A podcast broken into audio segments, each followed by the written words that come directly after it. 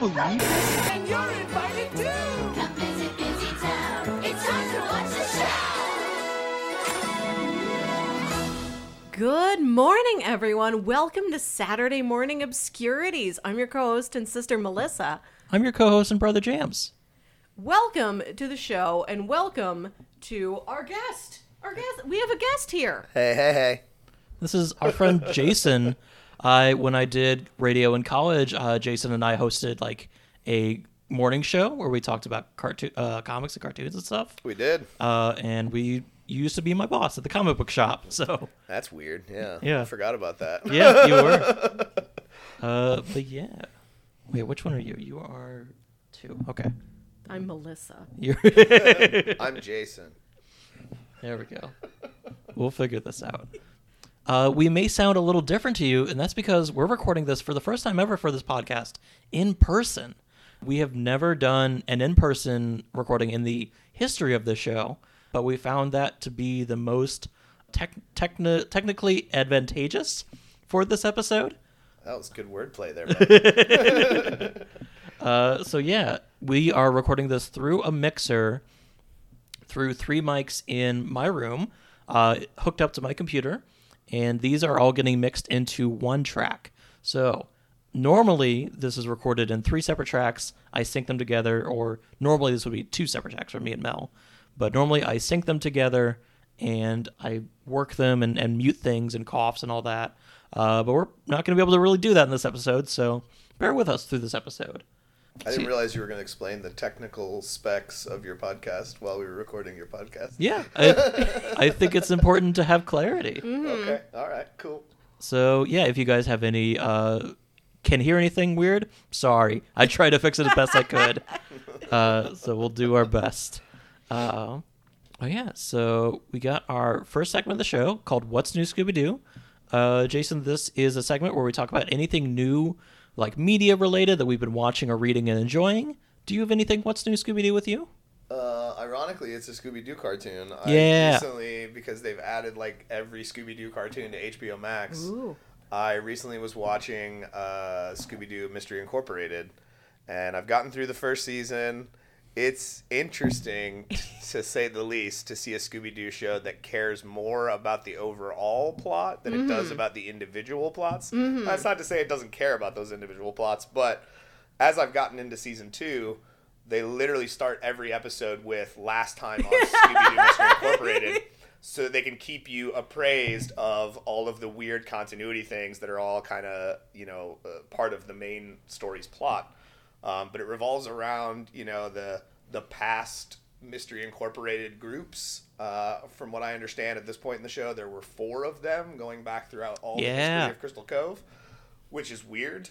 Uh, and the weird bird was also part of Yes. Yes. three of the groups, Professor I think, or two of the groups. Yeah, Yeah. like I, I don't understand how this bird's still alive. He's got to be like over hundred years old at this point, but I'm sure the show will explain that as we go along. I mean, it only lasted for two seasons, so I think I'm only like ten to twelve episodes away from the end. Ooh. But I don't know. I don't know if it ended well uh, because you know, like obviously, most of the time when a show's getting canceled, they don't know they're getting canceled Yeah, until unfortunately. they've already started making whatever they're working on currently. So oftentimes things don't end the way the creators would want them to, but I'm hoping that's not the case with this show, and they found a good way to conclude the whole overarching story. But it's been fun. It's a Yeah. cool little Yeah. show. Yeah. It's one of my favorites. I think it's the best Scooby Doo out there. And I will tell you, it does have a definitive ending. It Okay. doesn't just stop. Yeah. The only problem I have with the show up to this point is everyone seems so thirsty for each other. and that's a little weird to me. Like, you know, Daphne and Fred have always had like a will they, won't they kind of thing. Uh, in this one, it's like they definitely are going to, but I don't know if I want them to. yeah. uh, and Velma, my God. Yeah. Velma is so thirsty for Shaggy in the first like half of the first season. Yeah. It's ridiculous. But then she gets Marcy, and Marcy's the best. Uh, which one's? Oh, Marcy's hot dog water. Hot dog Yes. water, Yeah, yes. dog water. I don't remember her actual name. I always Yeah. just remember her as hot dog water. Her dad Water. owns the local dilapidated carnival, and there's a joke about how they're they're so poor she has to bathe in leftover hot dog boiling Yeah, water. he recycles Oh, that's why. yeah, Yeah. so that's her nickname at school, and it's only after she's been around for several episodes that you learn her name is actually Marcy. Sure. Yeah. But uh, but yeah, I've, I've enjoyed the show, and uh, like I said, with all the Scooby Doo content they've been adding to HBO Max, I'm looking forward to watching some of the other ones I've never seen before. Yeah, Jackie and I just watched uh, Be Cool Scooby Doo during uh, we were both snowed in for work for the past Sure. week a, a, a while ago, and we watched a few episodes of Be Cool Scooby Doo, specifically the snow related episodes to be on theme. Okay, Uh, and yeah, it's I, I know a lot of the a lot of people that watch it that don't like it don't like it because of the animation style. But honestly, Sure. if you put that aside, and even if it's not that bad, it's really funny. It's really good.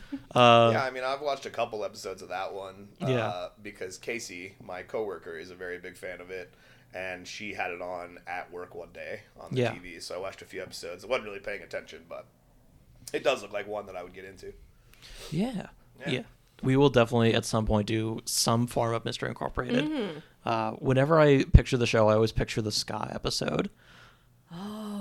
Always think about the Shining episode. Which one is the Shining episode? I think it's in season two somewhere. They go to a spooky hotel with like real Shining vibes. They do the like lady in the bathtub scene, but instead you pull the shower curtain open and it's just Shaggy that walks out. yeah, that was. They were like the the they were burning something that like gave people hallucinations. yeah, the like bad the guy. Yeah, the Yeah, firewood yeah. from the Yep. fireplace. Spoiler alert for one episode of one Scooby Doo Yeah, series. I feel like I just recently watched that one, so that one's in my. As soon as you said that, I was like, "Was that the one with the hallucinating?" I think that Mm. was. Yeah. Yeah, definitely, definitely recommend that show. But that's not the show we're talking about today. Today we have a, a special treat for you guys. Mm. This is, I guess, a, a bit of warning at the top of the hour. This is the first adult animation Yeah. cartoon we've covered here. I think we were gonna call these tentatively Saturday night obscurities. This is our first Saturday night obscurity where this again this will be adult content so we're going to be you know protect your sensitive little ears and uh, be aware of spoilers there this show Yes. is long so we're going to be i'm sure talking about spoilers without much whim for for uh, Mm. censoring ourselves uh, but today we're talking about the venture brothers uh, jason this was your pick when i when i asked you if you wanted to be on the show what's your history with the venture brothers Uh, so I am an Adult Swim fan from its inception, back when it was just uh, anime, when they did Toonami. Uh, but as they went along, obviously they started expanding and uh, creating original content.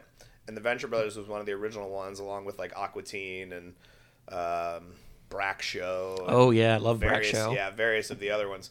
But uh, the Venture Brothers initially started out as a spoof of Jonny Quest, which I might be a little old in saying that because I remember watching Jonny Quest. oh yeah Um, but uh, yeah, so it centers around Dr. Venture uh, and his two sons, Hank and Dean, and their bodyguard, Brock Sampson, who is the greatest character for any TV show I've ever seen. Uh, um, but yeah, so obviously it started out as a spoof of the weird, like, sci- super scientist guy who drags his kids around on ridiculous adventures. Um, but over time, it became so much more than that and kind of developed its own like beautifully connected continuity. I mean, there are things that happen near the end of the show. I mean, I'm going to bring up something that's completely out of context right now, but Please. the Blue Morpho yes. is a character they introduced who was a vigilante back in the day. Uh, and if you go back to an episode, we, we noticed this upon rewatching it. If you go back to an episode where they flash back to Dr. Venture's father, Jonas Venture, having a swingers party at his house, the blue morpho is there. Even though we Oh, had yeah. no idea Yes. who that was, he's just a guy in a blue coat and a fedora and a, a domino mask. So we had no idea who that guy was at all. And they do that all the time. Any character they've introduced uh, and made important, there is definitely some place along the line where you saw that character, even though you didn't know who he was, completely out of context. Um, so they, yeah, they just created such a well, you know, closed loop of continuity uh, for their television show, and I have loved it since its inception.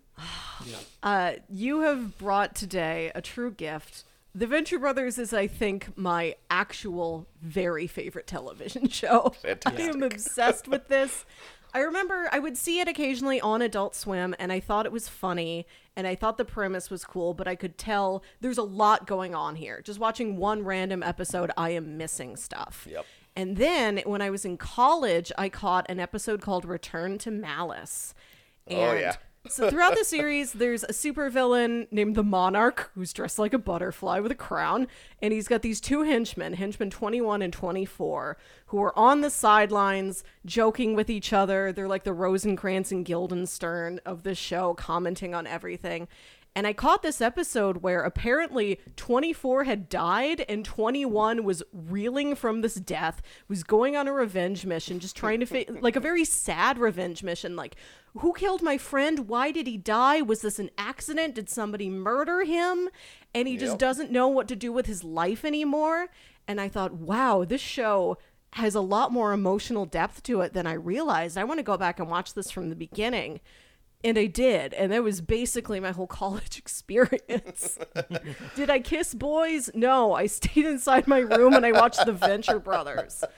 And this has been really on my mind lately because I was rewatching the show right when quarantine hit and I hadn't seen season 7 yet. I'd been saving it for after I rewatched seasons 1 through 6 and it was like terribly perfect timing or as soon as I was in this dreadful situation, I had a whole new set of episodes for my favorite TV show I could watch. Absolutely. And it like saved my mindset. Venture Brothers carried me through early pandemic.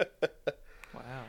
Yeah, my my history with Venture Brothers is your history of Venture Brothers, in that you told me constantly how much you enjoyed Venture Brothers, and I watched like the first few parts of the season, but I didn't watch it as religiously as you did. So uh, I got a smaller liminal view of Venture Brothers uh, compared to what you had watched, and that is represented uh, today.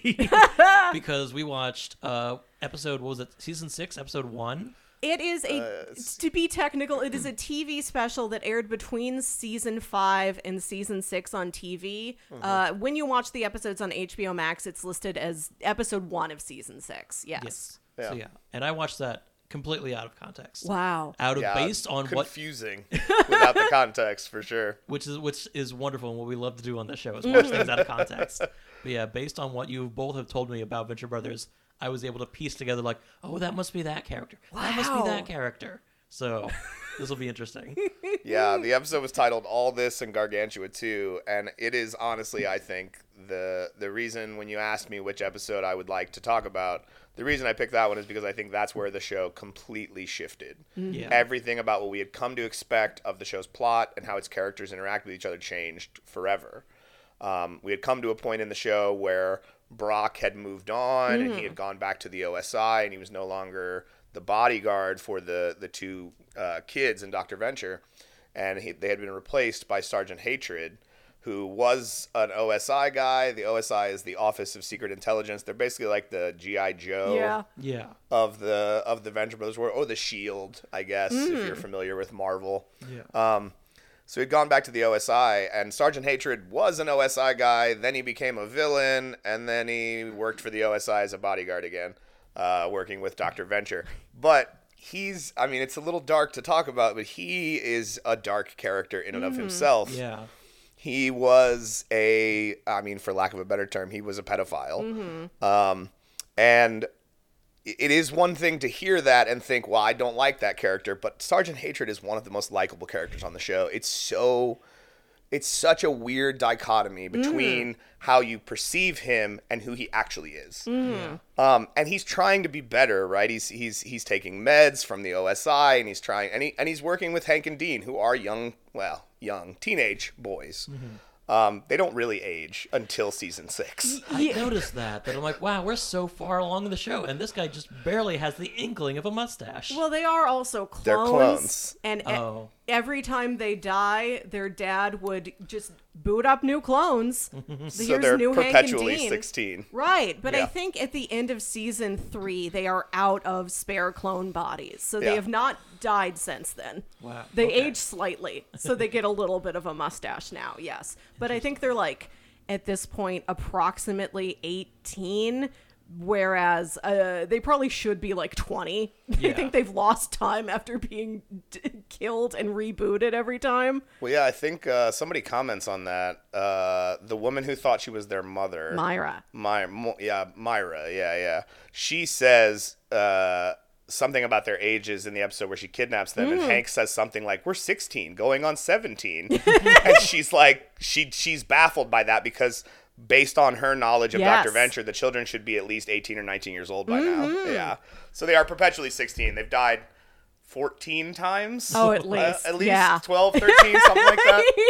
Uh, they go through all the deaths in one of the episodes where they explain to you the fact that they are clones. Yeah. Uh, they're actually explaining it to Dr. Orpheus, who is one of the greatest side characters in the show. He's basically Yes. Doctor Strange. Yeah, I was gonna Yeah. say he appears to be the Doctor Strange of the is. show, whole cloth. he absolutely is. And he actually explains Doctor Strange's role better than I think any comic or movie has ever explained it. yeah, uh, because he's defending what he does to Dr. Venture, I think, at one point, and he says, uh, Below this earth that you consider to be solid is a delicate net that protects your soft pink insignificance from falling into oblivion. yes I repair that net. yeah. That's, And a, I think that's a great Doctor Strange. that is the best description of what Doctor Strange does that I've ever heard. yeah. yeah there's a lot of characters in this who are pastiches we've got a a doctor strange we've got a blade we've got a fantastic Four. I noticed there was a blade, and I'm like, What's, why is there a blade here? his name's jefferson, Jefferson twilight, Twilight. Oh, that's perfect. what, a, what a username. Uh, my favorite, one of my favorite characters, speaking of the Order of the Triad, which is Dr. Orpheus, Jefferson Twilight, and the Alchemist. The Alchemist is uh, one of the few gay characters in the show, and he is beautiful. He is the greatest, just, he's great one liners. He has a relationship with Shore Leave, who is another uh, gay character on the show who works for the OSI, who's a big, tough guy. I saw him. Yeah. Yeah, uh, him and Al, uh, the alchemist, have a relationship, and it is the most adorable thing I've ever seen. yeah That's cute. yeah. There's I took a bunch of notes for all this in Gargantua too. And when I was done taking notes, I went back through and I thought I calculated there's at least 35 named characters we have to go through. So there might be times when we're running through a scene and like I just have to mention that somebody is there, but I don't know if we have time to stop and tell you who everybody is. It's I'll true. Just, we'll just be saying names. I took a lot of nicknames while I was making these notes. I'm like, that's uh, that's purple guy. Oh, there's a, uh-oh, there's a lot of purple guys. That's the Revenge Society. yeah, we'll get into the RS in a second. Uh, but yeah, let's uh, let's run through the facts of the show, mm-hmm. uh, and feel free to fill in any gaps you want to know about the history of the show. Mm-hmm. Uh, so let's see. So far, if our levels are a little wonky, it's because I'm raising up and down the meters on the mixer as we go. So I'm sure I'll fix that as bu- as best I can as po- in post. Name of the show: The Venture Bros. Bros spelled B R O S dot. It was created by Jackson Publick. There were 81 total episodes, seven seasons. Technically, there's 86 if you count the pilot and the four specials. Uh, it ran from 2004 uh, in total to 2018. Mm-mm. Mm-hmm. Uh-oh. 2004 to question mark because Oh, Yes. HBO has picked it up and is going to do a special or a movie or Yeah. possibly a new season. We don't know yet. Oh, I remember reading that it is going to be a movie. Venture Brothers, Aqua Teen, and Metalocalypse are all getting Yeah. like feature length Blu ray releases that are also going to be added to HBO Max. But they showed Jackson Publick tweeted out the script for the the cover uh, page for the script, and it's actually not listed as uh, it's listed as a special, which makes me think that maybe if this does well for HBO, they might pick the series up and let them continue. They they dang well better because this show, as as I'm sure you've you've gathered, it has a lot of plot continuity and very sincere character arcs. Yeah. And like it was just at season seven ended in such a promising place, and then to learn like. Oh, there's not going to be a season eight. it was really, really disappointing. But I, I knew the show was going to rise from the flames in some fashion. Like to think that at the minimum we're gonna get a 90 minute movie is something I look forward to. Absolutely. It's a band aid on the wound. yeah. I also want to say that running from 2004 to 2018, that is, I think, Cartoon Network's longest running series outside of Adult Swim. It's you know individually. I think hmm. all of Cartoon Network, this show has ran the longest. Does that include Adventure Time? Well, Adventure Time started in like 2010 or something. Oh, I thought it was earlier than that. So I think technically their longest running series is Aqua Teen Oh. Hunger Force. Oh. But that show also had a 15 minute episode runtime. so if you extrapolate that into half hours, Venture Brothers, I think, is close to that. But I oh. think Aqua Teen is their longest running, and they're bringing it back. So, yeah, yeah, both of them right up there. Yeah. Bonus- some bonus facts for you. I know too much about this show, and part of it is your fault, Jams. okay, great. As an early quarantine treat, you just dropped my, my by my apartment one day, yeah. and you gave me the art and making of the Venture Brothers art book. Yes. book. Which is the size of a tombstone. It is the thickest book I own. It's super detailed. Yeah, you earned it. Pretty sure, pretty Thank you. sure uh, Dark Horse published that. Yeah. It's a Think so. book. Yeah, Dark Horse publishes Dark Horse publishes a lot of art books. they do. That's like a whole side biz for them. Uh, so yeah, country of origin, USA, original channel, Adult Swim. Uh, adaptations, you we're expecting a movie. You can find a lot of merchandise for the show, figures and merch, uh, and that art book. Uh, let's look at the production companies. I had to make a footnote because I have to pull up the IMDb because it's so many. Uh, production companies were Astro Base Go! Exclamation point. Noodle Soup Productions, World Leaders Entertainment, Titmouse Inc., and Williams Street. These were have different like times where some stopped production and some started production. So that yeah, was a couple of those companies were Jackson's specific production Yeah. companies. I'm Yeah. pretty sure the first one was his Yeah, company. they've made up so much lore for Astro Base Go as a fake company. oh, okay. to talk a little bit more about the creation of the show, it was created by uh, Jackson Publick, who I think is a background as a, a cartoonist. I think he worked on like The Tick, a number of other cartoons. Yep. And he was working on this show in a shared studio space with a, a painter named Doc Hammer. And the two of them became buddies. And he's like, Do you want to write an episode of my show? And he's like, Yeah. And then Doc Hammer just sort of became the co creator. This show, over seven seasons, these two have written almost every episode. There's one episode that is guest written by Ben Edlund, the creator of The Tick. Oh, yeah. Who is friends with both of them. And, like, I think mm, uh, mm, hooked the two of them up, introduced them. Yeah. Yeah, so this is a show with like every episode's written by those two guys. They they do half the voices on the show. Jackson directs every episode. This is a show with a very small, like very personal creativity sense behind it. Yes. Uh, and speaking of the voices, let's talk about the voices for the show. Uh, big biggest name you'll probably see off the top of a IMDb is Patrick Warburton as Brock Sampson, also best known as as so many things. He's he's Kronk, he's the live action Tick. Uh, he's he's in a lot of stuff. He's also in uh, Series of Unfortunate Events. He, he also hosts Soarin', the ride at Disney World. He does. He does do that in his free time. He was. Al- he's also in uh, Scooby Doo Mystery Incorporated. He He's is! the oh yeah, that's right.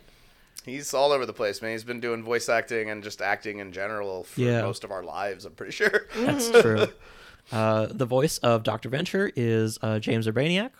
Uh, the voice of Dean is Michael. Oh, I picked a, a complicated Sinterniklaas. Center Nicholas. Thank you.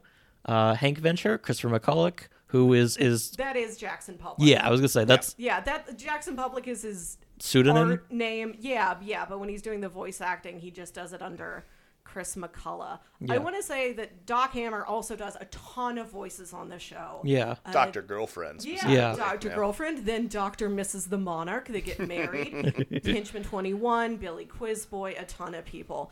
He, I think, has only ever done this. This Yeah. is what's fascinating about the show to me. It's a guy with like.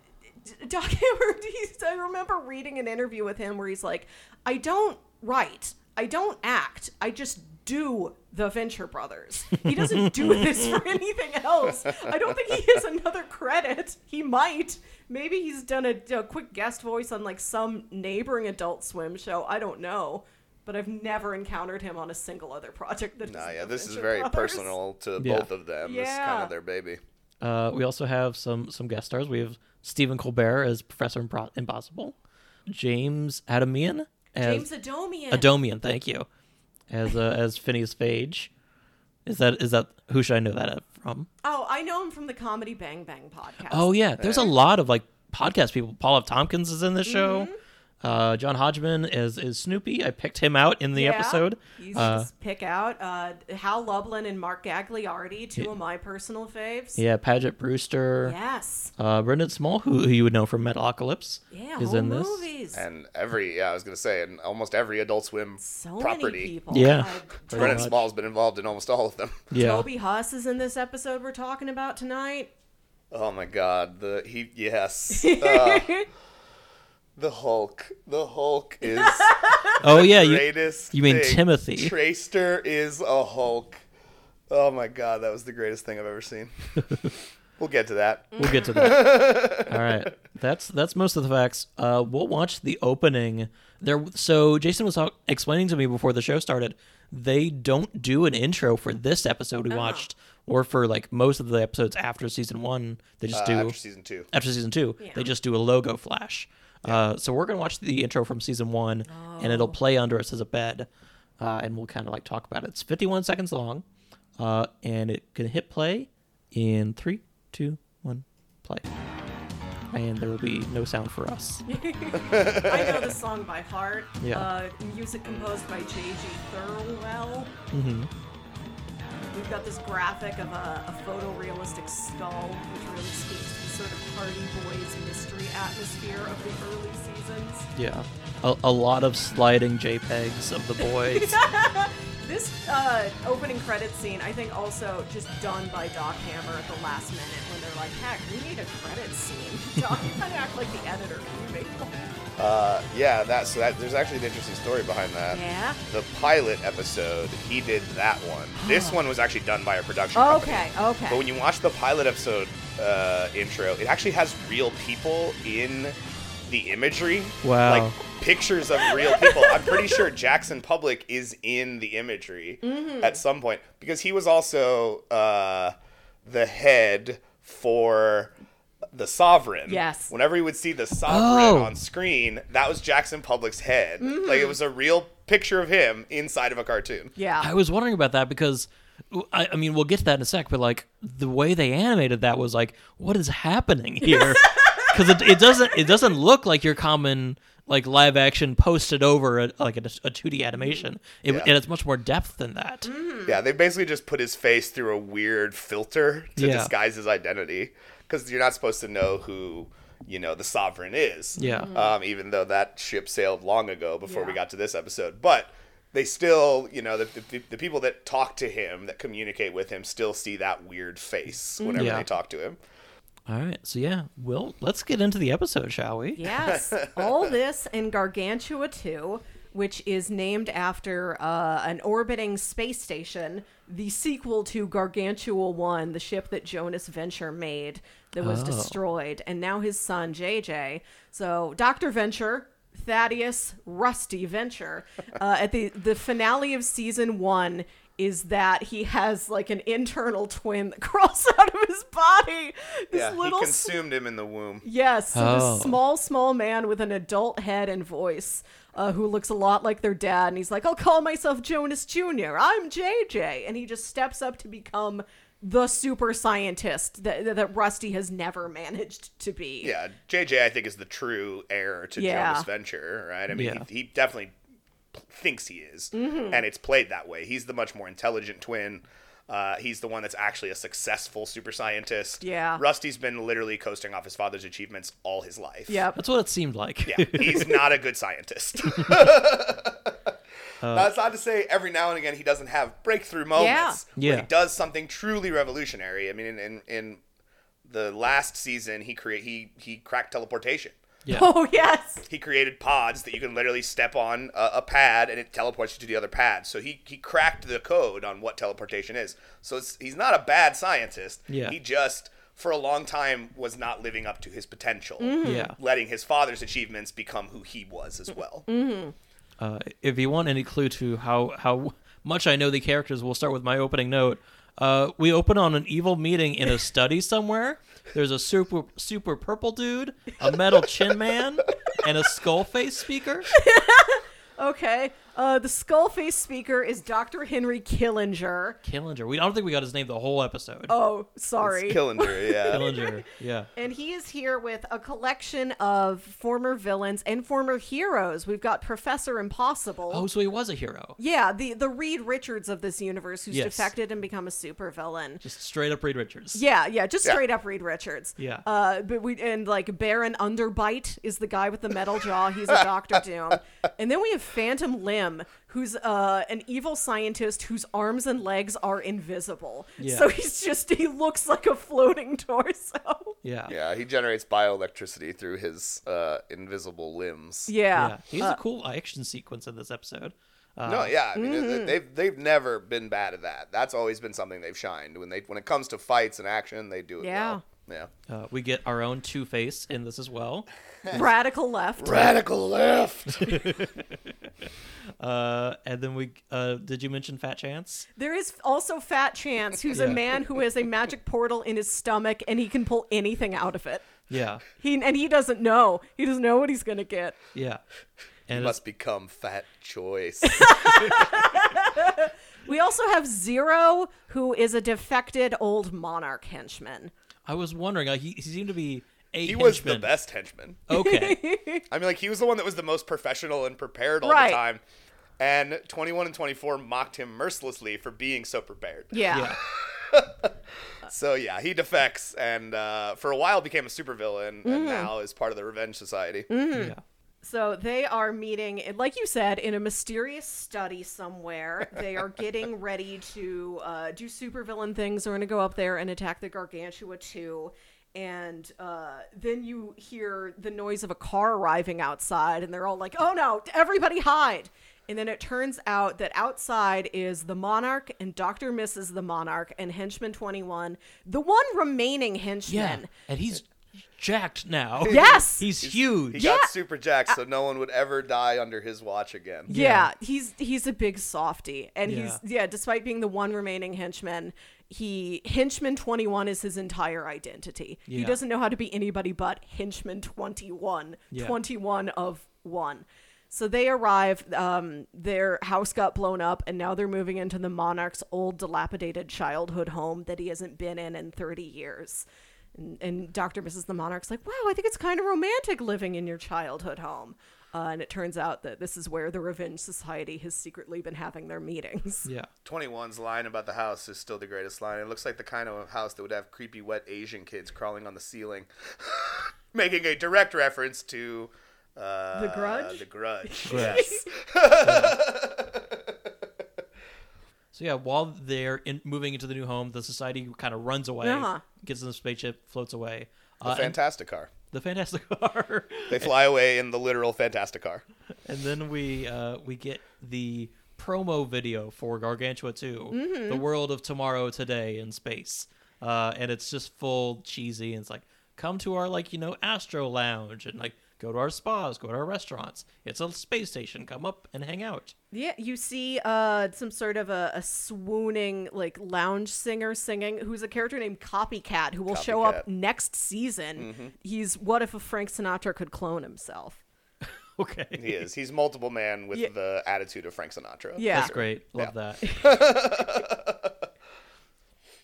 but yeah, they basically are. I mean, you know, they basically are. Uh, have, he, Jonas Jr. has created a resort in space. Gargantua One was not intended to be a resort. Gargantua One was for scientific discovery. People lived there, but it was not a place you could vacation to. Yeah. Jonas Jr. has changed that, and in making Gargantua 2, has tried to create a home away from home vacation type place for rich people to come to. Yeah. Um, and obviously, it, uh, you know, r- regardless of what you intended it to be, Gargantua 1 was doomed to fail. So going into this episode, even watching it the first time, you think to yourself, Gargantua 2 is probably doomed to fail Right. as well. Very Titanic. I, I have in my notes uh, that we, we see Dr. Venture, Hank and Dean, uh, and company flying up on like a commercial jet yeah. into uh, like the, the space station. I wrote I wrote Quiz Boy My phone corrected to Quiznos. Yes, Master Billy Quiznos is here. One of my favorite characters. He is uh, a short man with a giant head, an eye patch, and a robot arm. He's a trivia game show genius and a surgeon. yes, as you are, as you do. Right. Uh, but yeah, they're. It seems like they're just all commuting to. I, were they? In, I guess they were invited up onto G two. yeah, these are all. Um, this is like the grand opening of G2, and these are a lot of uh, guests who have been invited or who have gotten passes. Yeah. And when they're flying up there, Rusty says, You know, I was the first American boy in space and the first boy to come back alive. Poor Dimitri. Poor Dimitri.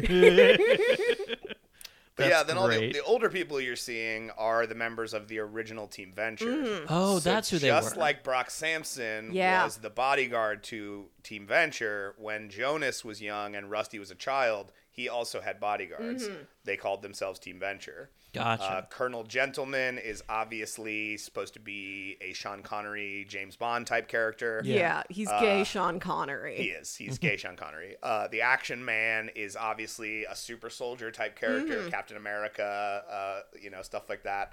Um, which other members were were present? Because was, who was the lady? Oh, that's Rose. That's Billy's mom. well, that's Billy's mom. Yeah, Okay. she was not a member of the original Team Venture, No. but she was a superhero back in the day. Yeah, which Billy does not know. Billy is a huge fan. Okay, so Rusty Venture, he had a cartoon about himself like Jonny Quest. He is a I mean, it was exactly Jonny. yeah, Quest. he's like a, a failed child star. And Billy was a huge fan of his TV show and like collected all these action figures and everything, and then got to like befriend the man who his favorite fictional character was based on. And he doesn't realize that like one of the recurring heroes in the cartoon is his mom. yeah. And his mom is dating the action man, and they're super flirty, and Billy is very uncomfortable with it. Yeah, very I'd like the pillow now.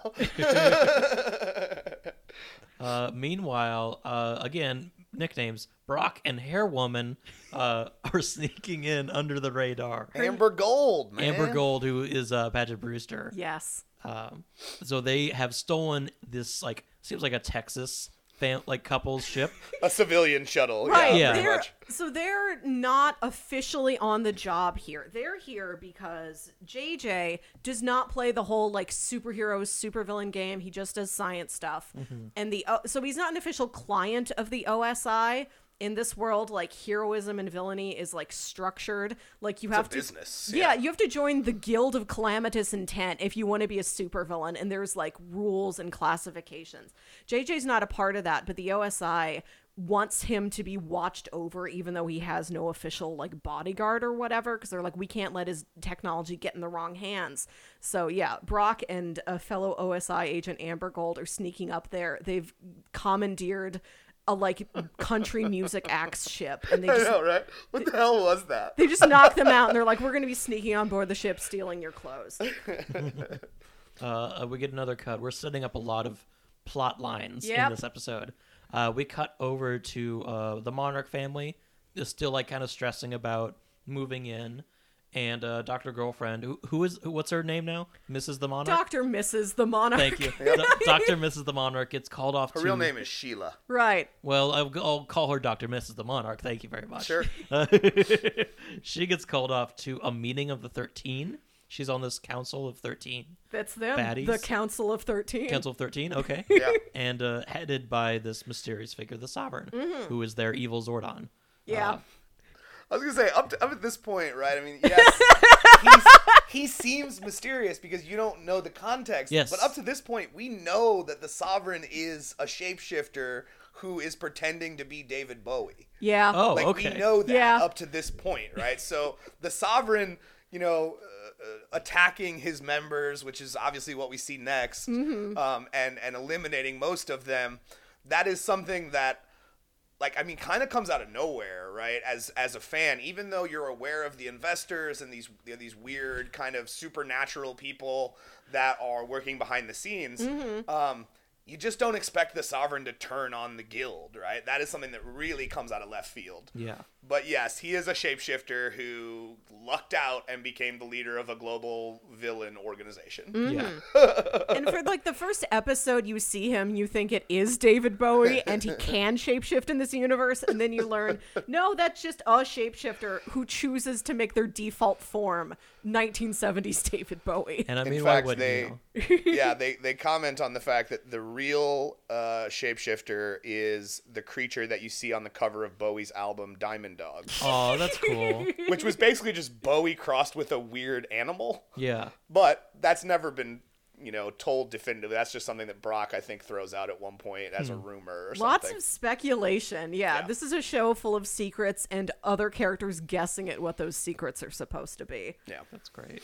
So yeah, we do cut around and we see other supervillains on the Council of 13 getting murdered. We get a brief appearance by Dermot, the third Venture brother, Rusty Venture's illegitimate son. Uh, don't mind that. He's working at the he's working at the mall. He takes out the trash, and there in the trash, he finds a, a dead robot in the dumpster. Yep. Another one of the members of the uh, Council of Thirteen. So, yeah. Uh, then we meet uh, John Hodgman as Snoopy.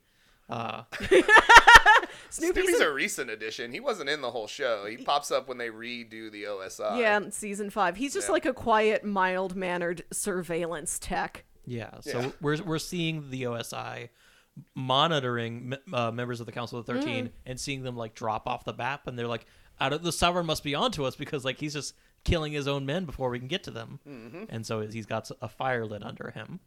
Uh, da, da, da, the image of the the animation of the sovereign, very fun, very fun, very cool. uh, and then we see uh, the Re- Revenge Society getting to Meteor. What is it? Meteor Marjorie. Meteor Majeure. Major, sure. Yeah. Yeah, which was originally the uh, the headquarters of oh my god, Force majeure. Force Majeure, who's yes. a supervillain we've heard mentioned but we've never, Never seen seen, him. who Yeah. apparently back in the, back in the day when Rusty was a kid held like him and the whole boys brigade for ransom. Ironically, uh, Phantom Limb was a member of the Boys Brigade. So Yeah. Oh. was uh, Professor Impossible. Yeah. Yeah. They had a little boys club when they were kids, Mm. and they got kidnapped by Force Majeure and taken hostage on Meteor Majeure. Mm. That's what Rusty's referring to when he says he was the first boy in space. Oh, okay. was that he got kidnapped to space when he was a child. yeah. Poor Dimitri. Okay.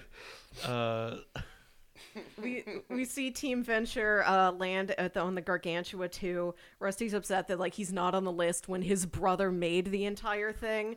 and uh, I think Pirate Captain is the one with the list. Pirate Captain doesn't have a name. He is oh, okay. no, he He's is just pirate. He's just pirate, pirate Yep. captain. He is like literally a Scooby Doo villain they find in like episode eight, and Wow. he's just and he's taken up with JJ. He's JJ's right hand man, you know, and he's The- Captain. He's checking names off the list, and he's like, "No, don't have a Rusty Venture, don't have a Thaddeus Venture. We have a Scamp Venture, which is the name of the old family dog." Scamp's a dog, and he's been dead for five years. Yeah. JJ put him under that as as a joke, which Rusty does not find funny. I also just want to point out that in this scene where they're all kind of in the lobby of Gargantua 2, Mm-hmm. uh, Colonel Gentleman does not trust robots. It is evident when you see him interacting with the robots that run Gargantua 2. But he has literally the greatest line when he's throwing all his suitcases on the robots and he talks, he says something about dirt. And the robot says, All rooms are equipped with showers. And Colonel Gentleman responds, I don't want to get clean, I want to get filthy.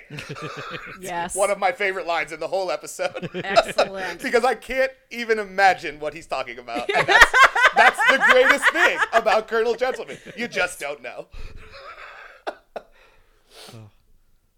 But yeah, then they all uh, then they all kind of settle into what Gargantua 2 is. Um, and I think is that when we cut to find out what we do about JJ?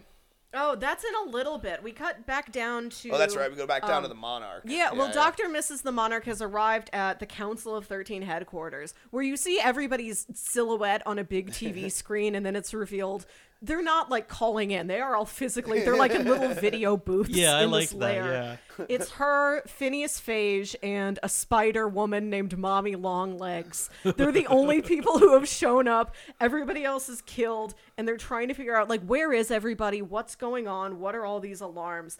And the Sovereign's head appears to them. Evil Zordon. Yeah, evil Zordon appears and is telling them like now is when we are attacking Gargantua 2. Like forget about those other councilmen. Like we're gonna go. We're going to fight.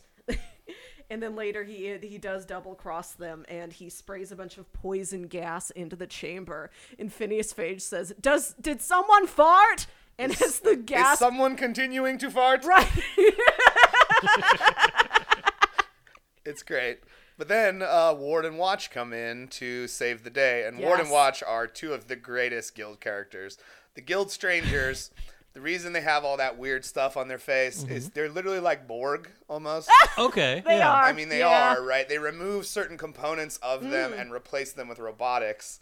Um, in fact, most guild strangers, their brains are exposed because they bypass the part of your brain that deals with pain and emotion.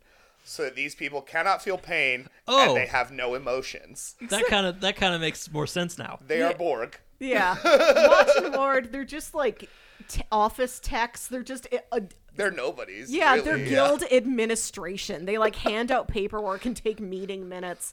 And there's these two guys that have no lives except for living in like a room with a bank of television screens, like making jokes at each other and playing video games and eating chips. Yep. Sounds cool. Uh, down in the at the Monarch wall, they're getting set up. They're trying to order food, but no one will order them. Mm-hmm. So they're in a- Liver there because it's a bad neighborhood. yeah, and then they open the fridge and it's full of food.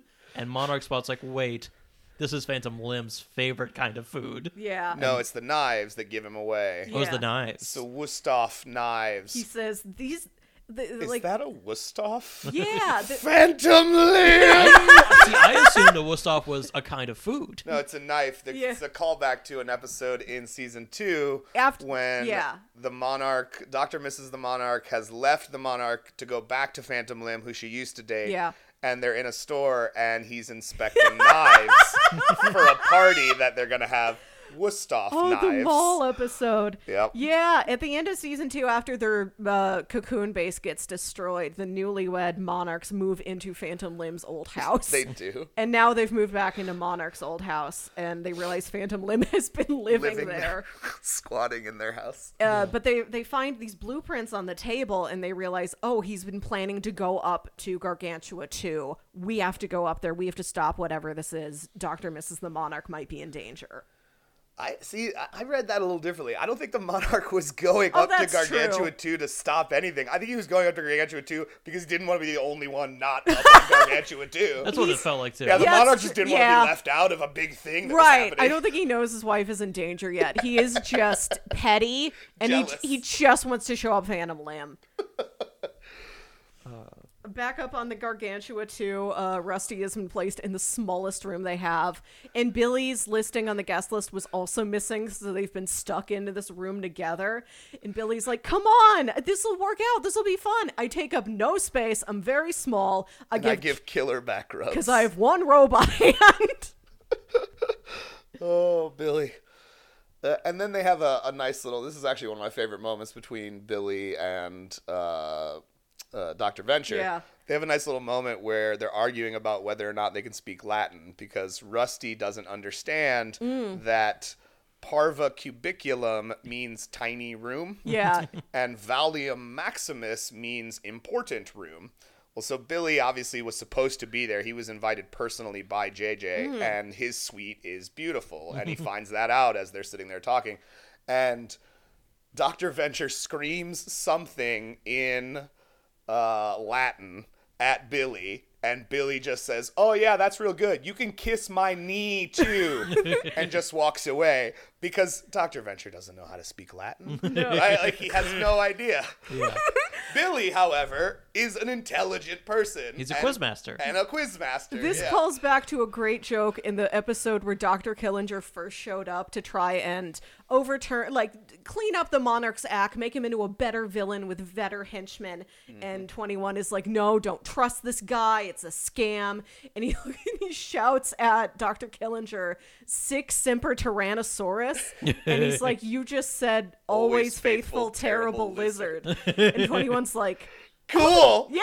but there's a great joke in the scene between Rusty and Billy where Billy's like, I'm supposed to be like an honored guest, like he's um like this world class surgeon. He's been doing it like underground his whole life because he never officially went to medical school, but he just got his official medical license. And Rusty says something like, When did you become a, a real doctor? And Billy says, We had my graduation party in your garage. and he's like, Dean gave me this watch. He said it was from you. It's not from me. That's my old watch. I, which is such a, I- it's funny, but it's also a very sweet joke about how like entwined all these random people have become. Like Billy's always just been around, so yeah, it makes sense that Dean would learn. Oh, Billy became a real doctor. I should get him a gift. I should get him a nice watch. I don't know how the world works, so I'll just take one of my dad's watches. Yeah. I won't go into it, but because it's a long-winded type of thing. But I will say the circumstances surrounding Billy getting his medical Yep. license are insane. Yep, That's great. He gets kidnapped by some vampires. Uh, they play racquetball. Uh, meanwhile, during all this, we cut to uh, Brock and Amber Gold uh, breaking in their new room. Yeah. Uh, Brock, uh, different from the last time I saw him, has a big metal plate on his chest now. Oh yeah. Um, Helper exploded and Helper's head got lodged in Brock's chest. Oh. Helper is the the Venture family robot. He's down on the ground. We'll see him in a little bit. Yeah. Did we miss the part where that we do get like the check-in from We did. That was when they were in the lobby. Yeah, There's sorry- so many things to talk about in this Right, episode. so back on the ground at the Venture compound, which is in Colorado Springs, this big super science compound, uh, Sergeant Hatred is there, like watching over the compound, just being, you know, watching it while they're gone. The Dr. Venture has not paid his power bills. The electricity has gone out. Helper is shut down because he has no way to power himself back up, uh, and like the the fridge is like melting ice all over the place. It's a disaster. and like Rusty's like, I'm up in space. What do you want me to do? Deal with it. Uh, so, so yeah, up upstairs in space, uh, Hank finds uh, Brock. He's like, "Oh, I, fi- I figured you would be here. This, this is this is where everything's happening. It would make sense for you to also be up here." No, he heard the music. Oh yeah, They were watching a, a video, a music video of "Shallow Gravy," which is Hank and Dermot's band, Hank and Dermot and Helper's band. yes. And Hank, that's how Hank. He's like, "How did you even know we were here?" He goes, "I heard the dulcet tones of our of the greatest band in the world, or something like Yeah. that." Yeah. And Brock is so proud of his boys that like he's just He slept is. with this beautiful woman and they're lying there in bed and he's like, Let me show you Hank's music video he made. Look at you, busting with paternal pride. Gave him that old bass for Christmas. He got pretty good. So, yeah. Uh, Brock uh, shoos Hank out of his room. Yeah. He's like, "Stay out of this one." Uh, but unknowingly, Hank swiped his. Yeah, I was gonna say, if you pay attention, you can see him Yeah. steal the fake mustache. Oh, I didn't notice. I'll, I'll have to look back at Yeah. that. But yeah, Hank uh, swipes the fake mustache off their nightstand that Brock was using for his disguise. So he shaves off part of his his uh, Mullet. mullet Mm-hmm. to fill it in. But yeah, I think this is where we, we do the JJ scene. Yeah, yeah. JJ, we Rusty goes to complain. Or no, we did the casino thing before that. Before Rusty No, goes we're to in complain. the well, we're down in the guild headquarters. This place it jumps around to so many locations. it's a big episode. Yeah, we're in the Yeah. guild headquarters. Uh, the sovereign reveals he's double crossing everybody in the council. He's gassing everybody. Watch and Ward help them sneak out, and they're like, "Doctor Mrs. the Monarch, welcome to the guild resistance, fighting back against the sovereign." And the Monarch knows he has to get to space, so he just goes Oh, to yeah. the airport, and it's him and Twenty One going through the security line. And when he takes off all of his armor and his crown and everything, the Monarch's just wearing like a black bodysuit with stirrup leggings, Yep. and it's really great. And you see some other Council of Thirteen supervillains. Uh, Doctor Z and Red Dragoon, which is two villains named Red Mantle and Dragoon, and one of them had their heads cut off attached to the other one's shoulders. They're disguising him as a fucking tumor. It's Yeah. so good. My God. They're also like in civilian disguises, thinking like all these other councilmen are getting killed. Like we have to escape. We have to escape yeah, to they're- space. They're, trying to escape. Yeah. Yeah. So we see them briefly. But ultimately, they have to go to the venture compound and steal Rusty's other rocket Yes. that used to go to Gargantua 1. Right? Yeah. That rocket was built for trips between the venture compound and the original Gargantua satellite. Mm-hmm. And of course, that's when he, he sets their lawn on fire in the shape of a giant butterfly. Yeah, in a which tr- is just so monarch. in a true Daredevil move. yeah, such a monarch thing to do. And there's a line when they get up there in the rocket ship, and 21 says, You don't even know how to drive a car. How do you think you're going to pilot a rocket ship? And the monarch says, I may not know that, but I'll tell you what I do know. I know how to think like a venture, which is a And there's a single button that just says Gargantua 1 on it. there's that line is so laden with dramatic irony. I like made a noise and clutched at my chest because it has been the implication throughout the entire series. The monarch hates Dr. Venture, absolutely hates him. Nobody knows why. He doesn't even totally remember why. Dr. Venture doesn't care about him, but he's hated him forever. And there's this implication that they are long lost brothers, that he is the third uh, senior venture brother. You got Rusty and JJ and the Monarch, just like how you had Hank and Dean, and then surprise also Dermot. Dermot, yeah. Yeah, I thought that was nice. Because is is that beyond implication? They didn't come out right out and say it? Well, in the season seven finale, it is revealed that they are confirmed blood related. And Oh, we've all inferred that they are long lost brothers. The monarch's parents were having trouble conceiving a child. Yep. Mm-hmm. And Venture, Dr. Venture Sr. was friends with the monarch's dad. He was the Blue Morpho. And they're having a conversation at one point, and he says, uh, Blue Morpho says, We're having trouble conceiving. I think it's my fault. And Jonas says, Oh, calm down, BM. He calls him BM, which is the most ridiculous code name ever. Um, it's hardly ever the fella, is what he says. but send your wife over to my compound. We're doing some great things in uh, the science of fertility.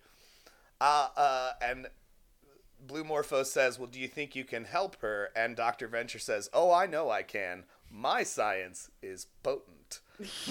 Which was the implication Yeah. that the monarch's mother cheated on her husband mm. with Dr. Venture. Yeah. And there's been a lot of other weird clues throughout the history of the There's series. pictures of them when they were children Yeah. together. It's weird. It's hmm. weird. There's a lot going on, which is one of my favorite things about this show is that it isn't just dense jokes and really tight continuity that comes back and like really deep lore. It's all very emotional. I am very invested in the plight of all the extended Venture brothers, whether they know they're Venture brothers or not.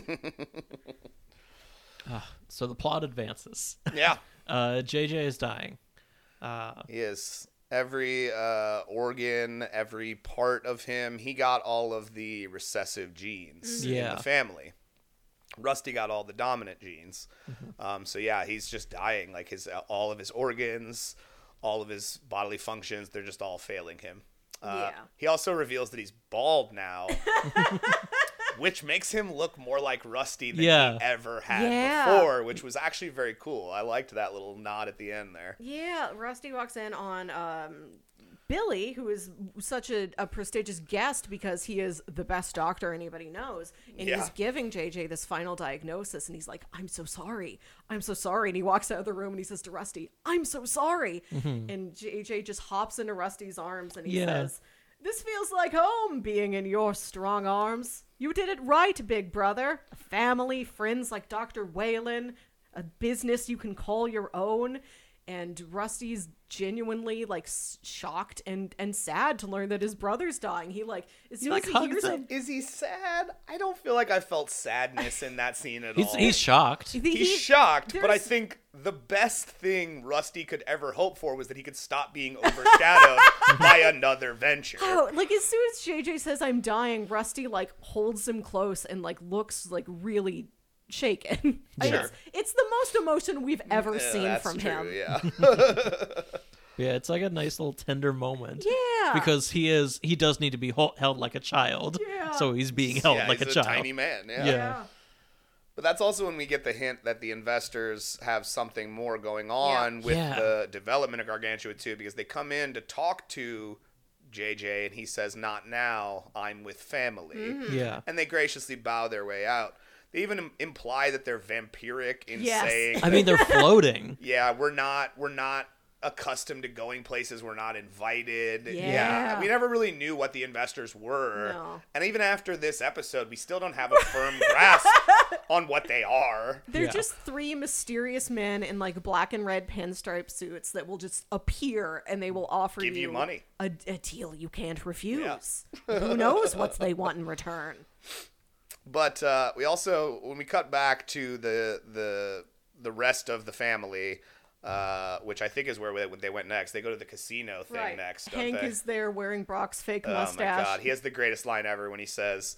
Yes, hello. I'd like $100 of plastic gambling money as I am an adult of Doesn't- legal gambling age. Doesn't he call them Hank dollars? He pa- Hank bucks, Right. yeah. Uh, Hank. No, those are real. Is he ran a whole store called Hank Co. where that only accepted Hank bucks with his but uh, that's when we we also uh, you know Hank and Dean are obviously hanging out there. They do the James Bond joke where we walk by the Yeah. table where there are three guys that look like Timothy Dalton, Mm-hmm. uh, Roger Moore, and a third one. Uh, A- another Bond. Another Bond, yeah, one of the ones that only did like one movie, oh, George Lazenby. Lazenby, all playing Baccarat. and the, the greatest thing is the waiter comes in. Uh, here's your martini, and the guy says, "I ordered it shaken, not," and he goes, "Yeah, yeah, not stirred. Y'all ordered the same." Gives all of them the same drink. But he tells Hank not to play Baccarat because that's a dead giveaway. It's a spy game. Yeah, and Brock sees the investors in the casino, and he's talking to um, OSI headquarters. And headquarters is like, they they don't show up on video. They're like, Brock, we don't know what you're seeing. There's Yeah. nothing there. That confirmed for me that they are vampires. yeah, and then Pirate Captain is like, Brock, I, I know we go way back. I know you're here watching over the ventures. You weren't invited. You're trespassing. We're gonna have to put you in the brig. Yeah. We don't have one of those. No, brig. What? Yeah, they put him like down in like the vault, I guess, Yeah. where they were is. storing valuables. Yeah. no, brig. What kind of ship is this? the pirate captain. Continuing to entertain. Uh, meanwhile, while Brock's getting made, we also see like a, a ship kind of floating Mm-hmm. in past the shields with two RS members on the back. I think it's uh, Unpossible and uh, Fat Chance. Mm-hmm. And we Yeah, later but they're disguised to look like like uh, one person. like a single person. Yeah, yeah. Uh, but yeah, and then uh, then we get like a nice wipe transition. There's a lot of like Star Wars references in this, Yes. because Oh, it's yeah. a space station. Uh-huh. So we get a nice diagonal wipe to a spacey hallway, uh, and I think we just see like JJ and them like walking down the halls. They found a A man A floating- in space. floating frozen man. So this was also out of context. for me. was this man earlier in the show, or Yes. is this Yes. okay? Okay. Treister used to be the one that ran the OSI. Yeah. And He's their Thunderbolt Ross. he is. Gotcha. Yeah. That And he makes had sense. developed uh, cancer, testicular cancer. Was it testicular cancer? Prostate Prostate cancer. cancer. That's Yeah. what it was. Um, and in order to hide the fact that uh, he was losing it and was going to die, these two guys that worked with him were pretending that when he would have fits and pass out, that he'd actually turned into a Hulk because of radiation treatment for his cancer. So they were pretending, but he wasn't an idiot, and he knew he wasn't turning into a Hulk. Yeah. So at the end, when he gave control of the OSI over to Hunter, mm-hmm. he shot himself into space with a note on taped to his chest that said "Fix it," hoping that he would find some aliens out there that would be able to fix his prostate cancer. Fix it. Fix it. Yeah. A post-it note that'll definitely say stuck in space. So that was in the season four finale. Oh my god! So this is two seasons later. Yeah, Yeah. yeah, And so now they have found him in space and they take him into this little clinic and they they wake him up. And the first people he sees are JJ and Billy, Billy. Who, who are both Tiny sma- men. small, unusual men.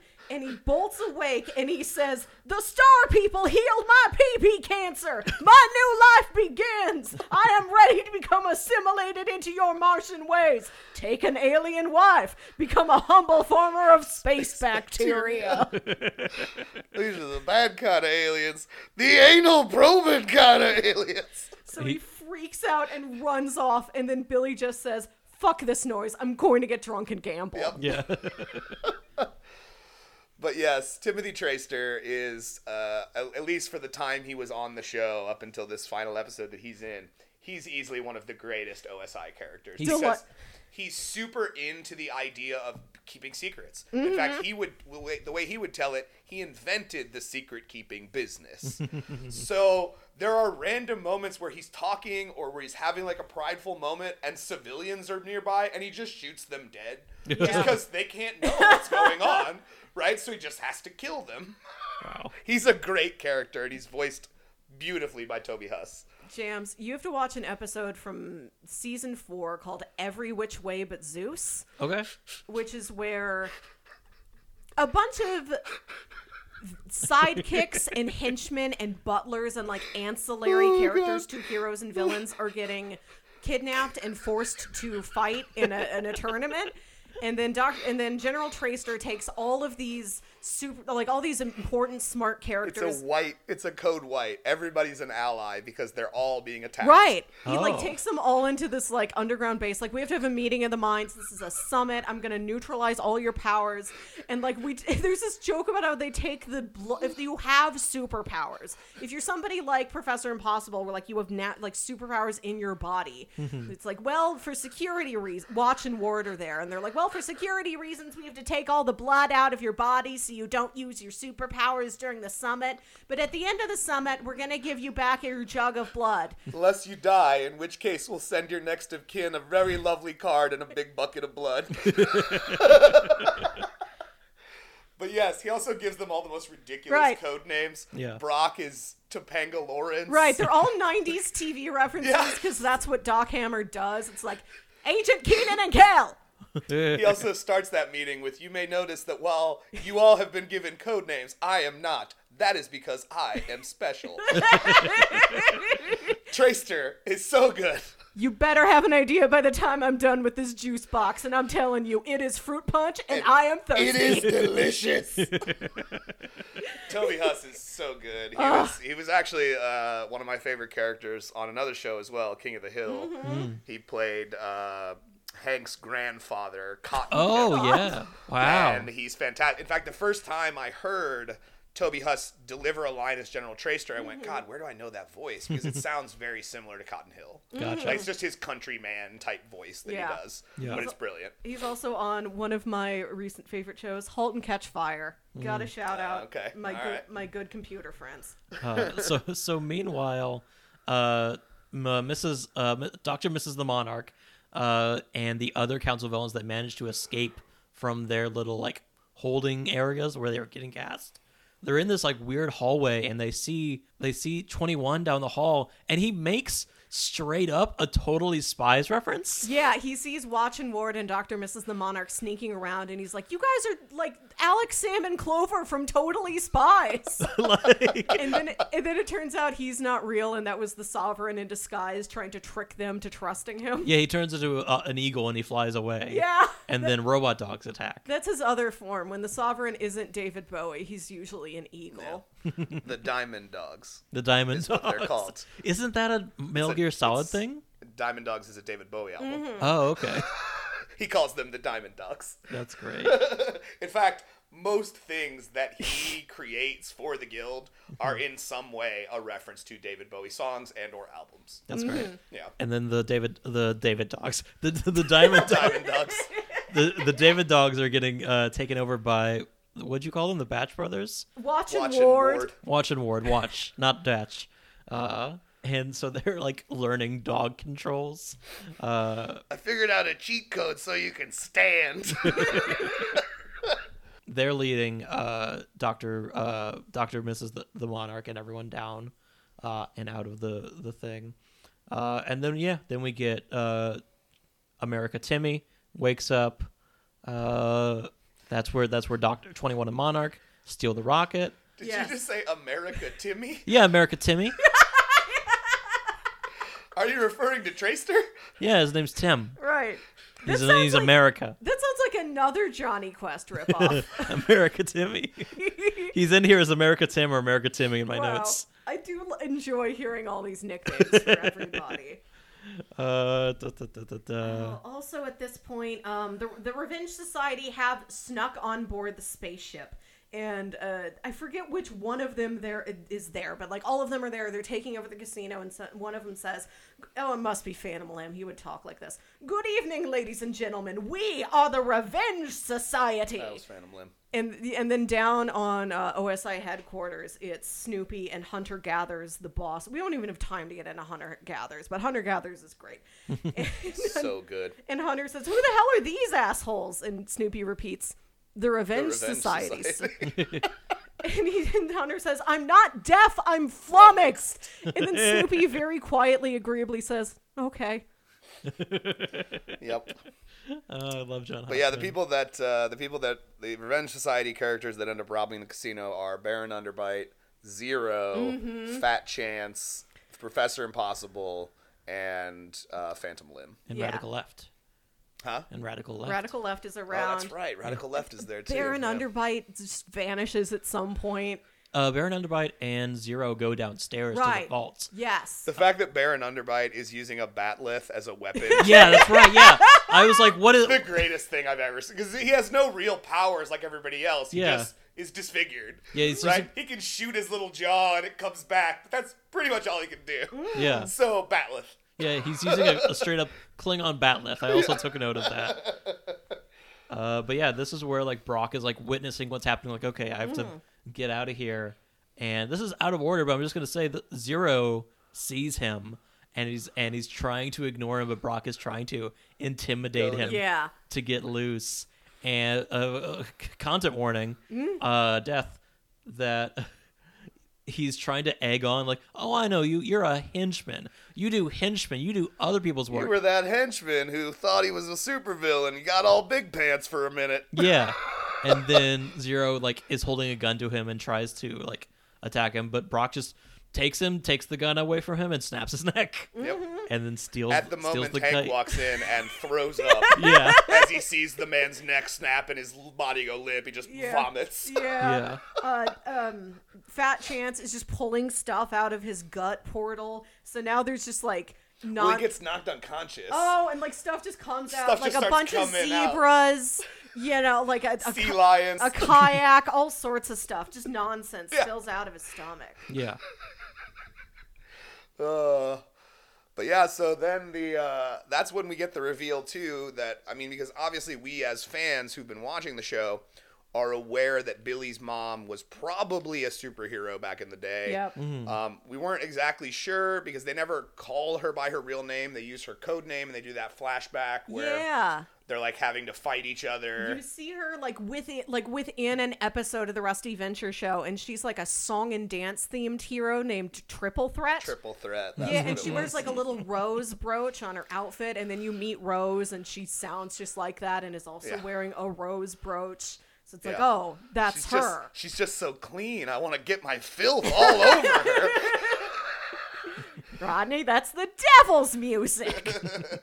But yes, that this is when Billy realizes for the first time that his mother is not just the doddering old lady that he's always mm. assumed she is, Yeah. but she's actually a super badass, super mm-hmm. spy character. Yeah. yeah, like she, they- they're in trouble, and like, The meet me in St. Louis. yeah, and oh, Yeah, you- Rodney, I haven't done that in ages. So she just does all this dance fighting, and then Billy's like, Mom, where did you learn how to do this? And she's like, Well, Billy, it's about time I told you. Your mom used to be a. And then somebody interrupts her and she says, A professional dancer. Billy, I was a professional dancer. yeah, she continues to lie to him about the truth of her past. Oh, Uh, we also get a moment where uh, Monarch and Twenty One are playing like twenty questions. Yes. On well, Yes. because they're, they're they can't fly faster.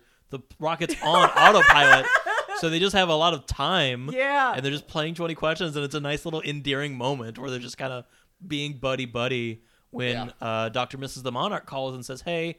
we just escaped. We see them escape, Mm-hmm. uh, and Phage runs off, and uh, uh, the mommy, mommy Longlegs. Yes. She died. she was killed earlier. Yeah, the Dr. Mrs. Mo- the Monarch has been like shot in the Yep. escape, and she's having like this panicked phone call to her husband, and we'll hear like either side of their conversation. And the Monarch is doing this and like playing 20 questions. Yeah, he's like leaning away from the phone. Right. Doug Henning. No. He's, it's some sort of magician. and, and it's like you just hear him say, Well, I love you too. I love you more than anything. And it cuts down her down to her and she says, Sweetie, you are the only part of my life that I know is right. Like amidst all these jokes, we have this couple that truly loves each other Yeah. so sincerely. It's a really beautiful moment in the midst of everything that's happening. a genuine emotional moment for sure between the two of them. Um, but yeah, then she she's gonna go try to find the sovereign, Mm. Yeah.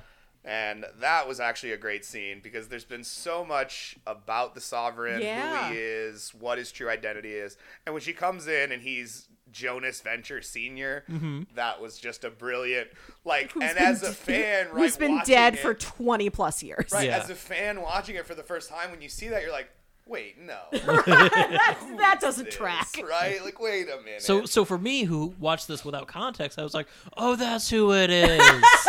it's their dad." that's not who it is. and then I'm like, "Oh, it's David Bowie, I guess." No, it's an eagle. Oh, it's an eagle. It was always an eagle. But then they have their little monologue moment between the two of them, the cliches, Yeah. the ripping off the mask type of moment. But I really do think the most genuine Mm-hmm. understanding of who the sovereign actually is comes from Dr. Mrs. the Monarch as he's walking out.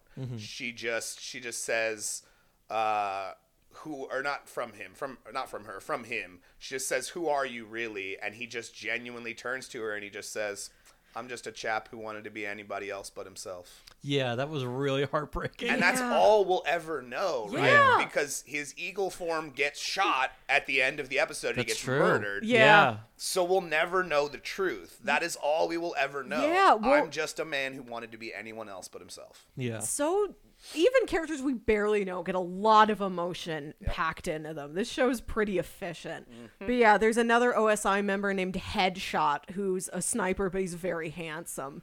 And, he- and we just see him like shoot an eagle down from the sky, and it's.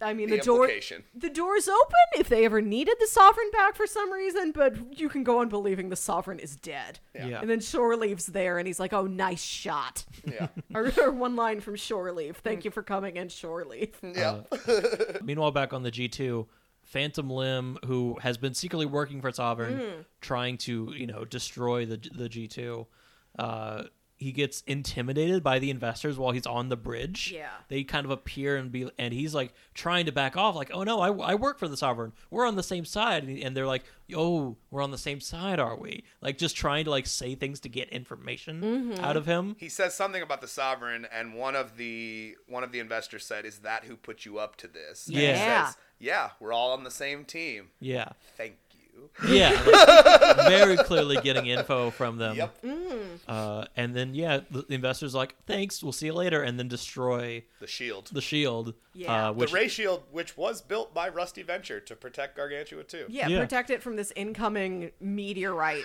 storm, uh, which becomes a major conflict of the episode. They need to get the shield up, or else everybody in the ship is dying, regardless of supervillains. yeah, and uh, then we get the best i think moment of the entire episode uh, where jj is trying to get back control of the mm-hmm. ship. Yes, yes, and general he comes upon general Treister. They try to open a door and he says i can't do it. My cancers beat me. And general chaster says we can't let the cancer that's eating us alive beat us. Mm-hmm. Oh cancer makes me so mad and literally turns into red hulk yeah. He red hulks. and then he just goes well, hot dang Treister's a hulk which which completes his thunderbolt ross transformation Yes. Yeah. because in the comics thunderbolt ross also red hulk Yes. Yeah, that's great. So yeah, they break in. Uh, JJ is able to like get control and like like re like uh, unlock all the doors and be like, okay, I can figure what's going on. Uh oh, the core is busted. We We gotta we gotta do something The- about the- this core. The shield thing, I think, is something to bring up because it's another callback to a previous episode where mm. they built the ray shield. Mm-hmm. They were u- they were creating this shield on Earth, Yeah. which was completely ill-advised because superheated plasma is used for the shield, which can cause genetic mutation. Yeah. Oh. So when Dean and Rusty are resetting the shield, and Dean says, "Wait a minute." Didn't the kids who made this have four arms? I thought because they did. They were genetically mutated children who Yes. Rusty had hired to help make the mm. shield, who he mutated into four-armed freak people. Mm. I thought that was just like there were two people that worked on this. No, they had four arms. Okay. Although it is a slight animation error, they had two arms like on top of each other, Yeah, not like side by each other. side. Yeah, that was weird. It's yeah. continuity error, but yeah, go back and watch what color is your clean suit, the opening to season five. Great episode.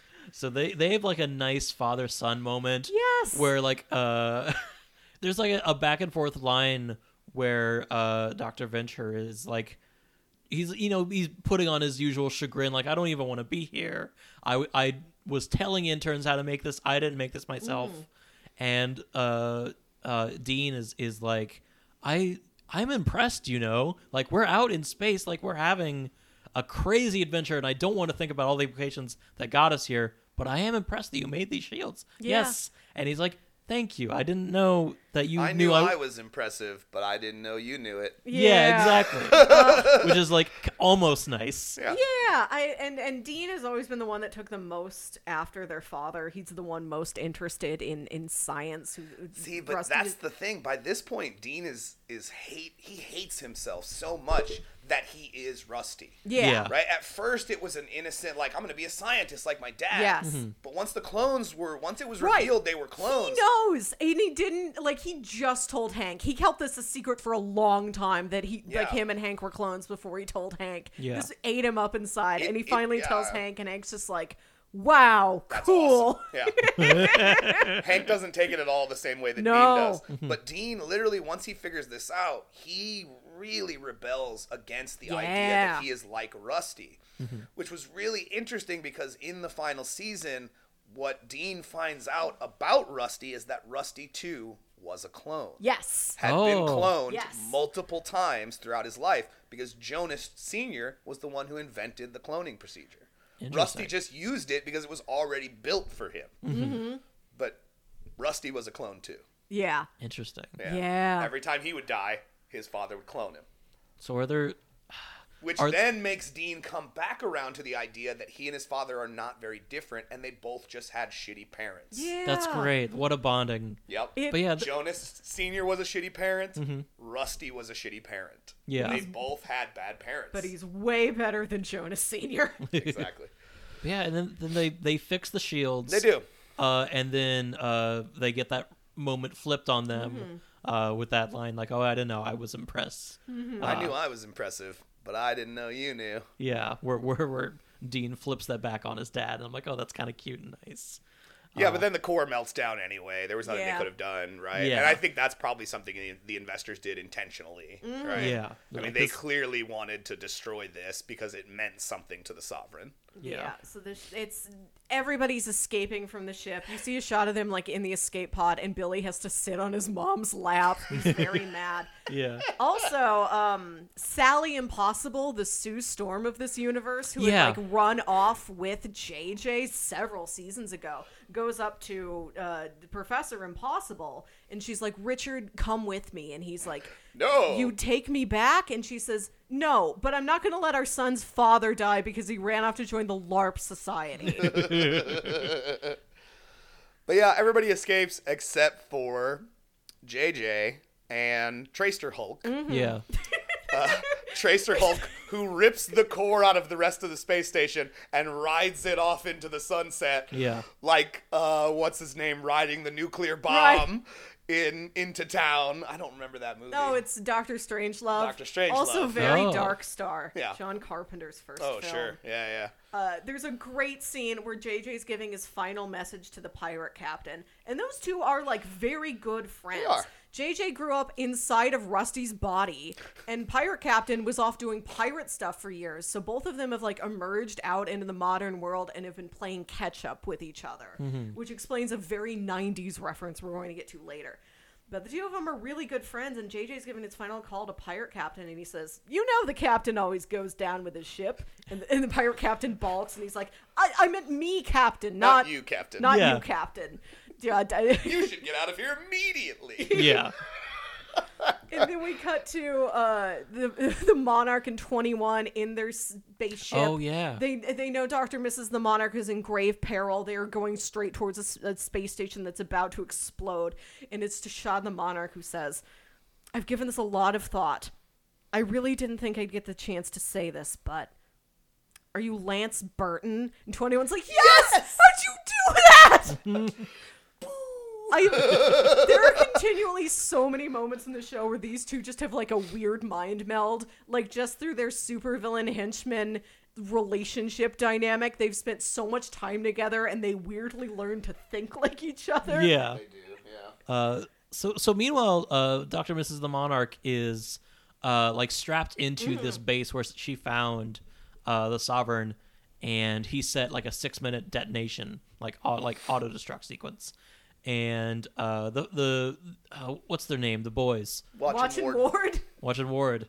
Uh, I was gonna do another five letter name that ended with uh, that's ended with Atch. Uh, they uh, find them and just like you know what the one thing I know about like secret lairs and like uh, like these kind of things. There's always an escape pod, and they Circle gets the square. yeah, and they flip the the coffee table and it turns into escape pods and they ride off. And that's the last time we see them for a while uh, until uh, the monarch gets a call and he's like, "Are you okay? Like, sweetie, are you doing okay?" And she's like, "I'm coming in for a rescue." like, When? Now. yeah, and they hit, her escape pod hits his ship perpendicular and carries him off to the asteroid. Yeah, they fly to Meteor Majeure. Yeah, medium resort. Mm-hmm. Uh, meanwhile, uh, down on Earth, Venture HQ is still on fire from the the Yeah, the, the monarch. It is burning logo, so it's hatred. and It's the Order of the Triad, which is uh, Doctor Orpheus, our Doctor Strange character. Him and the Alchemist live in just a spare building on Venture compound. That's how he knows everybody. He's Doctor Venture is his landlord. Yeah. He's their neighbor. It's them and Jefferson Twilight. They're trying to use magic to fight off the flames. Uh, hatred is called the actual fire department, but as soon as they drive up, Yeah. all the Oh. all the booby traps around the base like spring to life and destroy these fire trucks. Yep. It's So needless to say, the compound continues to burn. Hatred, hatred just looks on like so sad and apologetic, like, "Oh no." He forgot to turn off the security countermeasures. Right. yeah.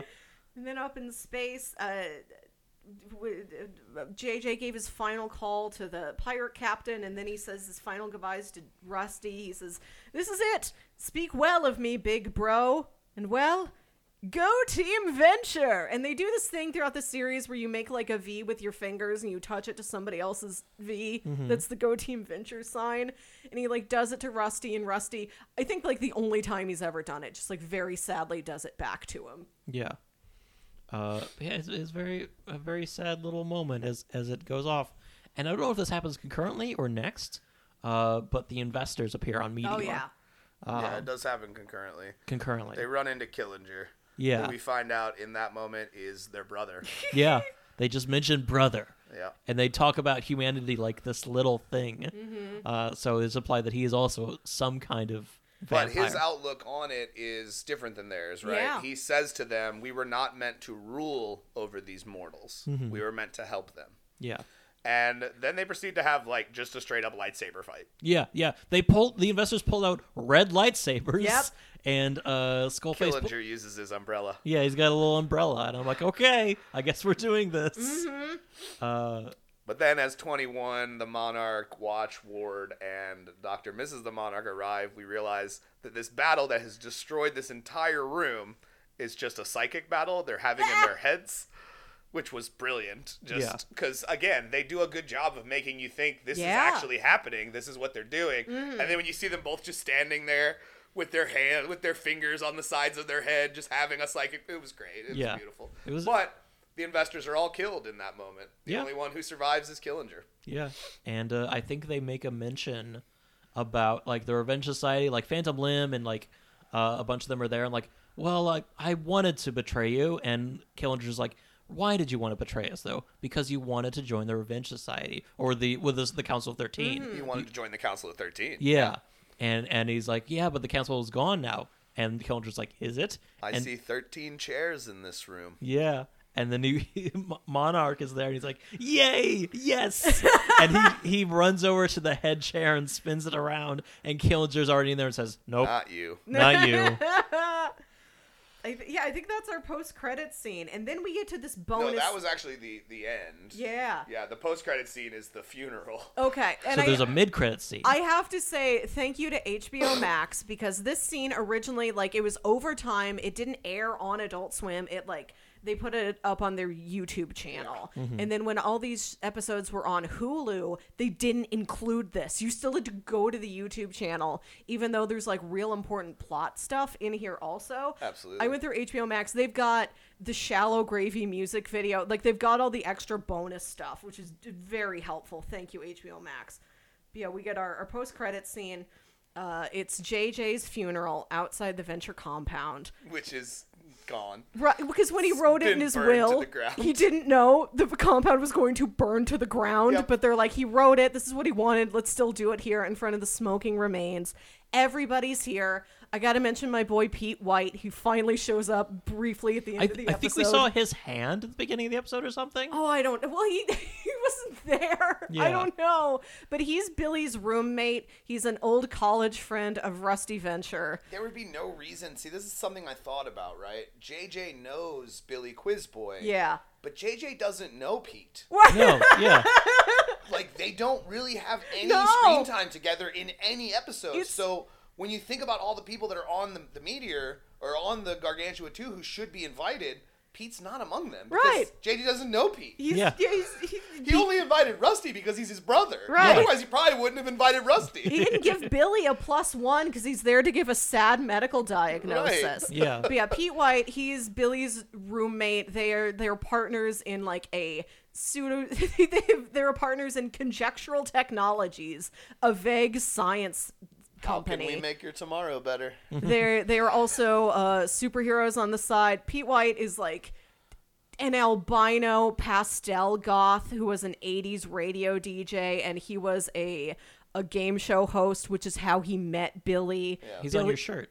Yeah. Yeah, I'm wearing my um the quiz boy and, And like Pink my pink pilgrim shirt from the shirt club. These two are my favorites. I just I just had to stop and talk about my boy Pete White for a minute. Thank you. But yeah, everybody's here. Everybody's here, sitting in chairs out on the lawn. Everybody showed up for JJ's funeral, even if they weren't invited to the Gargantua 2. Uh, and Pirate Captain is up there giving the eulogy, and he's like, the old man wanted me to sing a song that was very special to the two of us. And he pulls out like a little like old timey sea shanty accordion and he starts singing once there was this kid who got into an accident and he couldn't come to school but and Rusty's sitting there like is this the crash test dummies? Why are they doing this?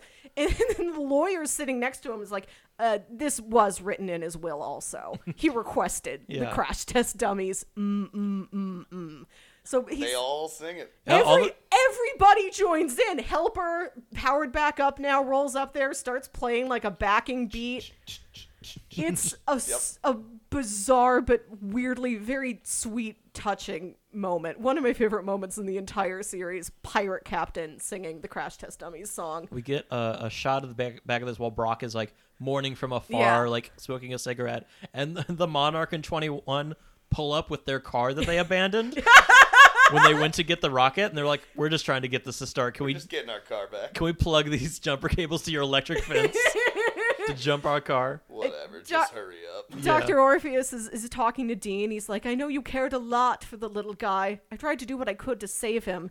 And I managed to do it. And you think he's talking about JJ. And Yeah. instead, he pulls out Dean's stuffed giraffe, Mr. Mr. Ricci. Ricci, Oh. which he saved from the burning flames of the Venture home. Which is still really sweet. Yes, that he's like, I have, I know this boy is a stuffed animal he loves. Yeah. I don't care how old he is. I think he'd want it, so I'm gonna go in there. I will use my necromancy to resurrect a stuffed animal.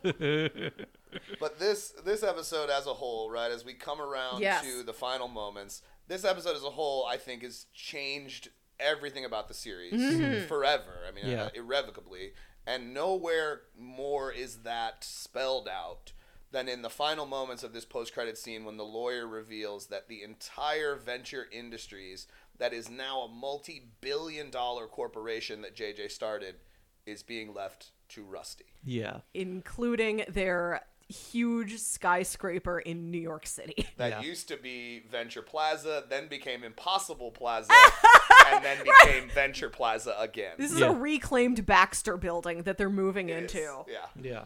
And that was that was it. I mean, Rusty faints because he can't even believe that he's now a billionaire. Yeah. But yeah, everything gets left to him, which is not something even as a fan of the show I was expecting to Mm-hmm. Yeah. happen. Yeah. Because that fundamentally changes everything about who these characters are and how they're going to interact with the world around them Mm-hmm. now. Right? It's not just they're not just the nobodies out here in the middle of nowhere anymore. Now they are the most important uh, Yes. technology company in the world Yeah. which again goes into season six and seven, which are completely different than anything the show had done up to that point. And, and then then we get like a little season six little trailer at the end of the episode, and that's that's the end of it. Yeah, and season six moves everybody to New York City. We've got this change of setting. We get all these new characters coming Bringing in. their own Avengers. At Yeah, that yeah, Yeah. The main villain of season six is a, a kingpin type guy called Wide Wale. uh, his daughter it, it ends up dating Hank. Uh, there's a lot happens, and then you the watch. Crusaders. I Yeah. mean, Go- Avengers Assemble was always the thing, and it was hilarious to hear uh, the Captain America person who is called Stars and Garters. because he literally wears a garter belt. Yeah. That is his costume. I wish uh, we had more stars and garters. yeah. Him and Night Dick. Yep. Avengers Assemble was always Steve's thing. Well, for uh, Stars and Garters, it's Crusaders Convene. See, and you watch the show like slowly bring everybody into New York City. Like, okay, Billy and White have to move here. The Order of the Triad's going to move here. We're going to, con- you know, center everybody. We're going to get the whole gang back together in like a completely different setting with different stakes. It's brilliant. It- It changes the show. It Yeah. really does. It Season- becomes something I was really tempted to watch the next episode, but I didn't want to confuse my already filled Sure, brain yeah. with all the things that happened in that episode.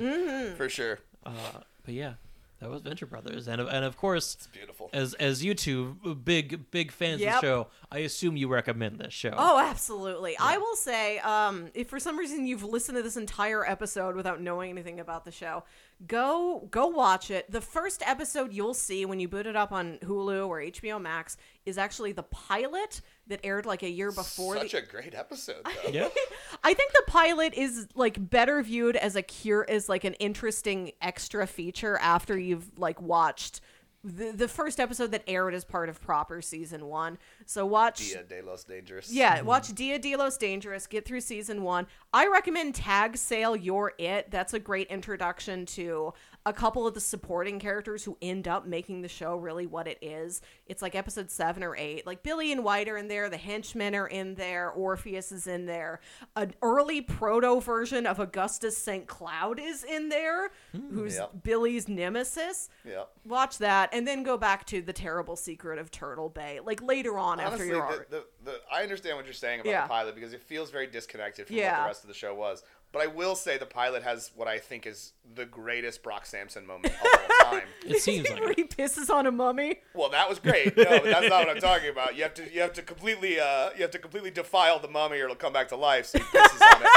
But no, when they go to the United Nations, uh, they open up the cargo bay to the plane to get unload the equipment. Oh, yes. And an alligator comes out and attacks Brock. And two of the MPs at the United Nations go for their guns, and Rusty says, "No, no, no, that won't be necessary. Just watch." Brock does not use guns. Yeah. Brock actually refuses to use guns. He uses a, a, a big knife like Yeah. uh, Crocodile Dundee or Yeah. any of those guys. Um, and he manages to slaughter this gator. He comes back up covered in blood, puts his knife away, and one of the MPs says, I'm sorry, sir, you can't enter the United Nations with that weapon. And Brock, adrenaline fueled, covered in blood, just says, Go ahead. Take it from me.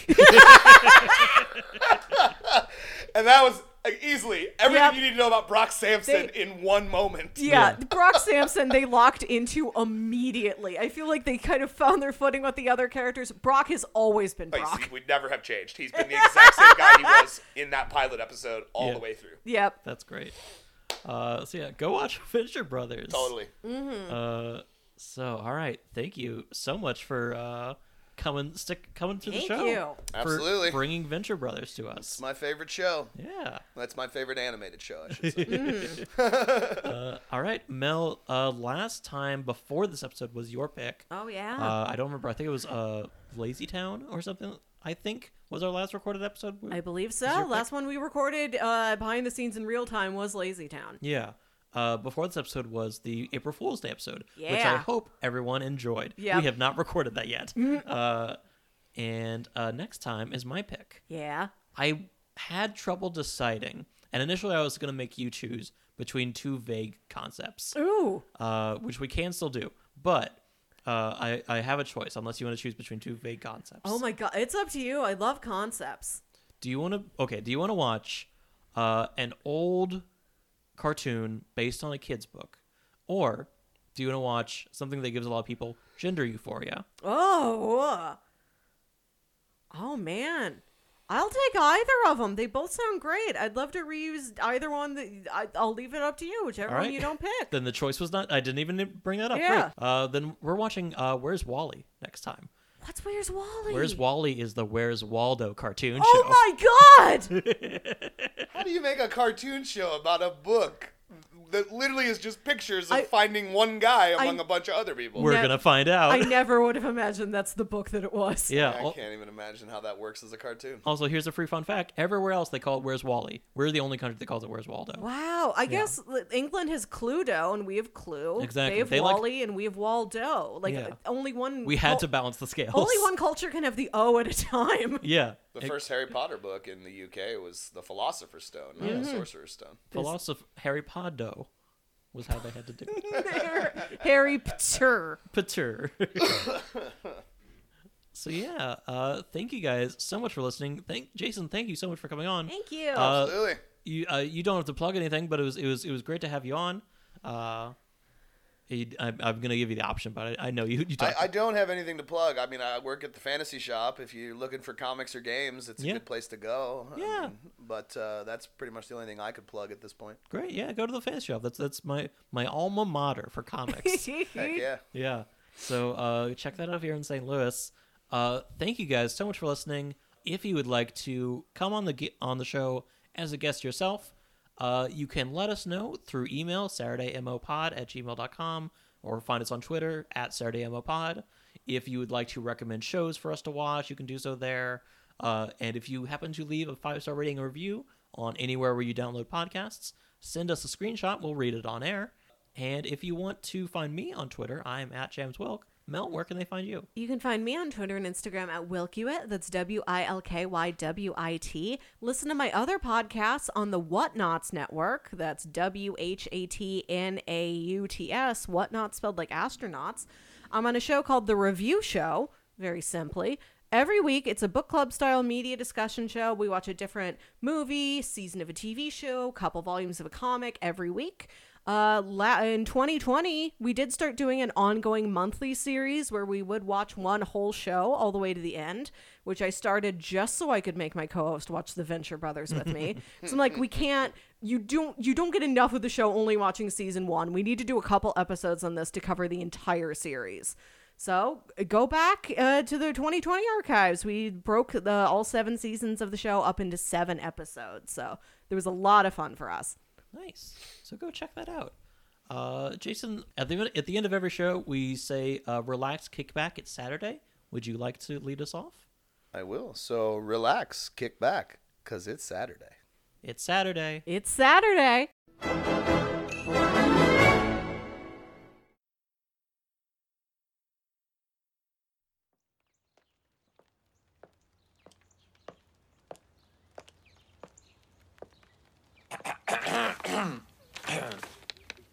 How do you say goodbye to a man like Jonas Venture Jr.? The way Chairman touched so many lives and packed so much living into his short time on terra firma.